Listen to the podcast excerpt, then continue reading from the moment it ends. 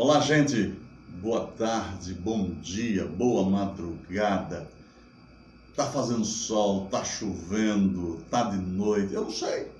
Só sei que você está me assistindo, eu só sei que você está gostando, eu só sei que as mensagens estão te tocando, eu só sei que tem pessoas que estão elogiando e tem pessoas que estão passando lá no YouTube, estão se inscrevendo no canal e estão tocando o sininho. Olha lá, faz isso também, não é? Participa. Facebook, né? o pessoal também está curtindo muito, pelo GTV, Instagram também e pelo podcast. O pessoal do podcast está me ouvindo, Deus abençoe. Tem sido uma bênção a sua companhia. Eu espero que todas as mensagens tenham sido de valor não é? e de crescimento. Minha querida diaconisa, irmã Luciclede, empresária, nessa.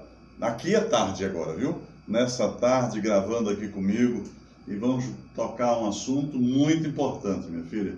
É exatamente sobre o efeito da pandemia no futuro, não é? Então Deus te abençoe e seja bem-vinda, minha filha. Amém, pastor. Boa tarde, boa noite, né? O horário que você vai nos assistir, nos ouvir no programa e a gente vai falar um pouquinho do que esperar, né? Do que esperar para o futuro nessa pandemia. E aí, a pergunta é essa, exatamente isso. O que se esperar do futuro?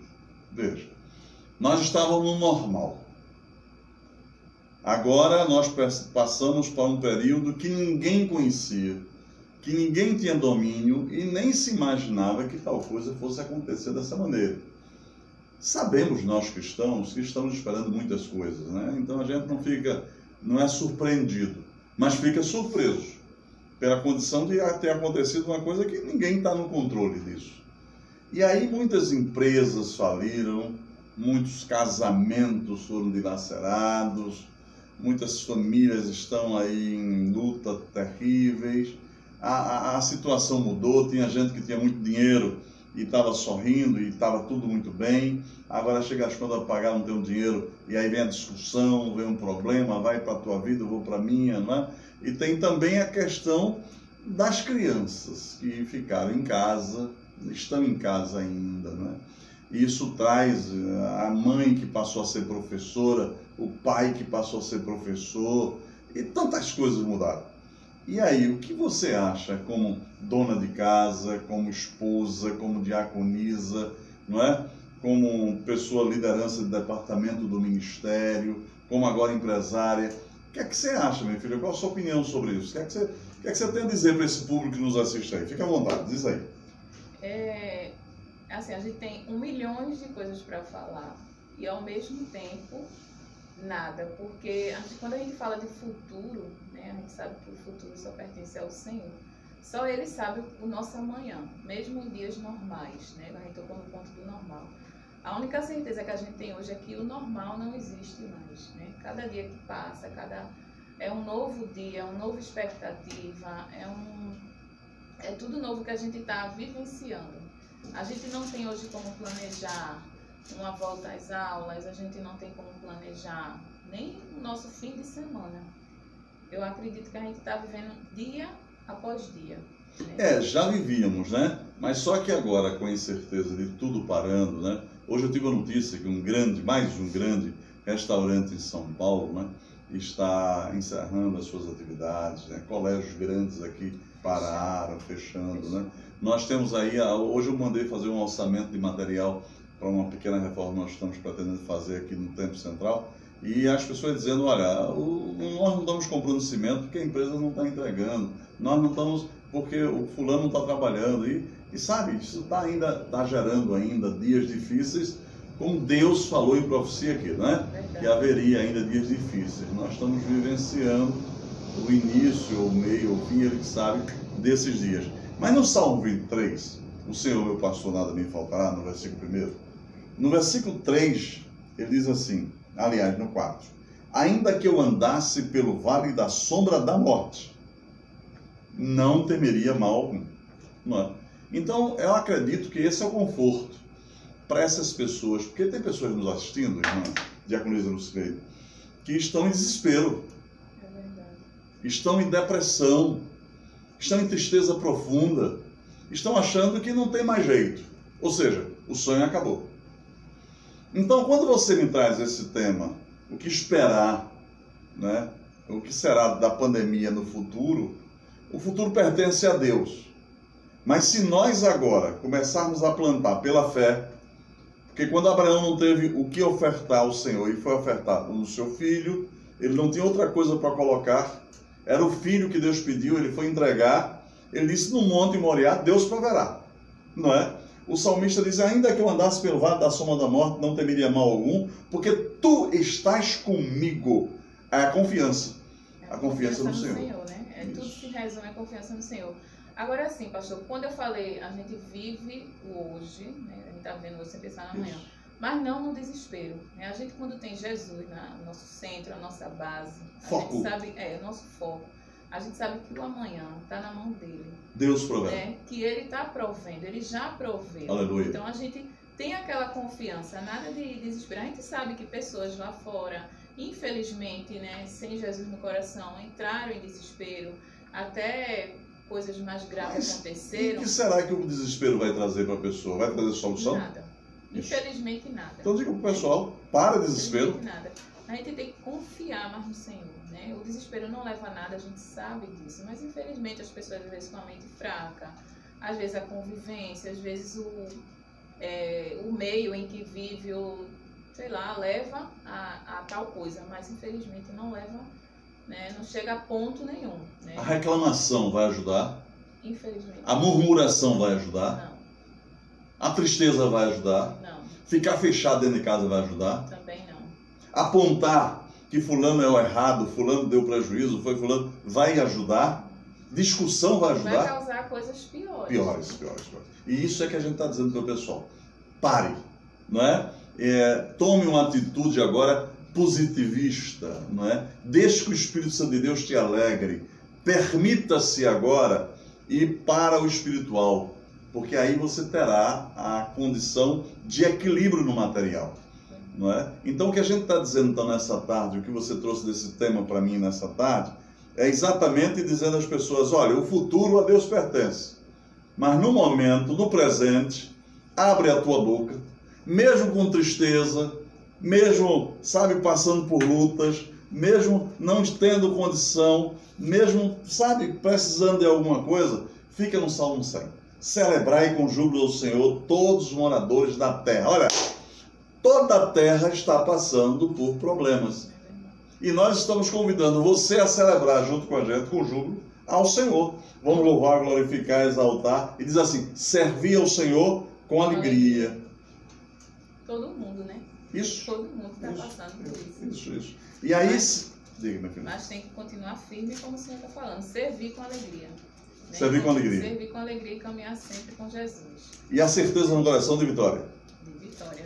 Não importa que venha para frente. Está aí se lançando em alguns países já, né? América do Norte, América do Sul, nos continentes já se fala da segunda onda. E o Brasil aí está crescendo alguns casos. Essa segunda onda lhe assusta, minha filha? Não, eu vi, eu até li isso, uma matéria hoje né, sobre isso, que ainda não se afirma, não se comprova, né, mas está chegando aí. Não, acho que não assusta, não. A, a fé é a mesma, a confiança é a mesma, mas acredito que não. Acho que o novo veio e a gente conseguiu passar. Infelizmente, algumas pessoas perderam mais, né? perderam vidas, mas a gente está conseguindo passar e assustar, assustar não, pela confiança no Senhor. Me assusta a preparação, né? Se os médicos estão preparados, se a, a comunidade está preparada para uma segunda onda de pandemia. É, e a gente falou de perdas aqui, falamos de empresa, falamos de negócio, falamos de separação, mas a perda fatal, que é perder um ente querido, a essas pessoas, famílias lutadas, Deus abençoe e console, né? Mas essa perda que houve né, das pessoas não vai trazer de volta as pessoas se você ficar na lamúria e lamentação. Guarde com carinho a lembrança tenha respeito à posição, os ensinamentos daquelas pessoas, foi pai, mãe, pastor, padre, sei lá, um líder, guarde com carinho, mas siga avante, porque a morte virá para todos nós. não haverá um justo na terra que não vá passar pela morte. Então, eu não vejo outra saída a não ser enfrentá-la. E para enfrentá-la, a gente tem que enfrentar o seguinte: eu estou conformado na vontade do Senhor. Não é? Deus me abençoará. Aquele que habita no esconderijo do Altíssimo, Salmo 91. A gente vai lá e entende que aqueles que obedecem, que estão na obediência, que crê, que estão de coração aberto, mente aberta, Senhor, dá tua misericórdia sobre a minha vida, sobre a minha família. Ele cuidará de nós. E aí o futuro, mesmo que venha a segunda onda, a terceira onda, a quarta onda, não sei quantos. Espera que encerre em nome de Jesus, mas é aí que a gente pede. Mas não sabemos. O controle, o comando está na mão de Deus. A ação permissiva é dele. O povo tem se destituído, o povo tem respeitado a Deus, o povo tem se lançado contra né, aos ensinamentos bíblicos, aos ditames bíblicos. E isso tem uma resposta. Né? Ele é pai, a consequência vem. A consequência está chegando, mas todos nós pagaremos por isso. Né? Mas aí, essa questão do futuro, me parece que você quis chamar a atenção é, nesse tema, é que esse futuro a gente tem que se preparar hoje de renovação espiritual, de conformação e de esperança, para que possamos no futuro realmente termos a, dádiva de Deus, de olharmos para trás e agradecermos. Senhor, valeu a pena esperar em Ti, valeu a pena confiar em Ti, valeu a pena louvar a Ti, valeu a pena entender que Tu estás conosco, que a Tua vara e o Teu cajado nos consola, não é? E aí sim, a gente nos remete à palavra, a Bíblia Sagrada, nos dá então um alicerce, não é? seguro, uma base, para que a gente possa seguir avante. Aí quer que você me diz para pessoas que estão assim, com o coração abalado, porque não tem a certeza que Deus pode dar vitória. Você tem alguma vitória, você tem algum momento da vida que você pode dizer assim: Deus operou, milagre na minha vida. Eu sou testemunho também disso, na sua família, na sua vida. Já aconteceu, minha filha? Já, já. Vários, tenho vários testemunhos para contar assim, de milagre, de vitória. Né? E recentemente eu agradeci ao Senhor um período não muito fácil que eu passei, né? E até queria colocar em questão também, porque muitas vezes a gente peca por perguntar ao Senhor o porquê, né? A gente sabe que a gente não deve perguntar, porque sabe que o Senhor está no controle de todas as coisas. Mas uma coisa que a gente deve fazer é perguntar ao Senhor que é que Ele quer de nós, né? Qual o motivo? Eu estou passando por alguma situação e o que é que Ele quer de mim? Né? Eu, errei, eu errei, eu falhei, onde, onde é que eu devo consertar? preciso, preciso me renovar, preciso estar na presença. O que é que eu preciso fazer para agradar ao Pai, não é? É verdade. Para me apresentar dizendo, Senhor, estou aqui, não é? Cuida eu de mim. Esse momento que a gente está passando, eu, eu vejo. Deve né, servir de reflexão? Que serve sim. Né? E que é o momento da gente se perguntar: onde é que eu falhei? Em vez de perguntar a Deus, melhorar? perguntar o que é que você está falhando? Perguntar para Isso, mim. isso. E com certeza Deus vai mostrar. Lógico, né? lógico o Santo de Deus então, revela tudo. É um momento da gente buscar mais intimidade com o Senhor, isso. buscar o conselho, né? buscar estar firme na palavra, não só em palavras, Sim. mas firme no caminhar, firme no, na vontade dele. Acho que esse é o momento que a gente Esse tá é o momento. Ok ok?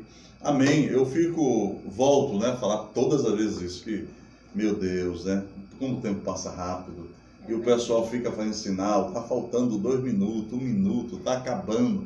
Ô, oh, rapaz, dá vontade de dar esse pessoal tudinho aqui para fora. Sai todo mundo, me deixa falar aqui com esse povo maravilhoso. Então eu quero, irmã diaconisa Lucicleide, agradece aí, fala com o público aí, né? Essa sua palavra foi muito boa acredito que tocou muitos corações, acredito que é uma semente que vai germinar, vai produzir, vai multiplicar, vai frutificar. E o nome de Deus ser glorificado e exaltado. Fique à vontade, minha filha.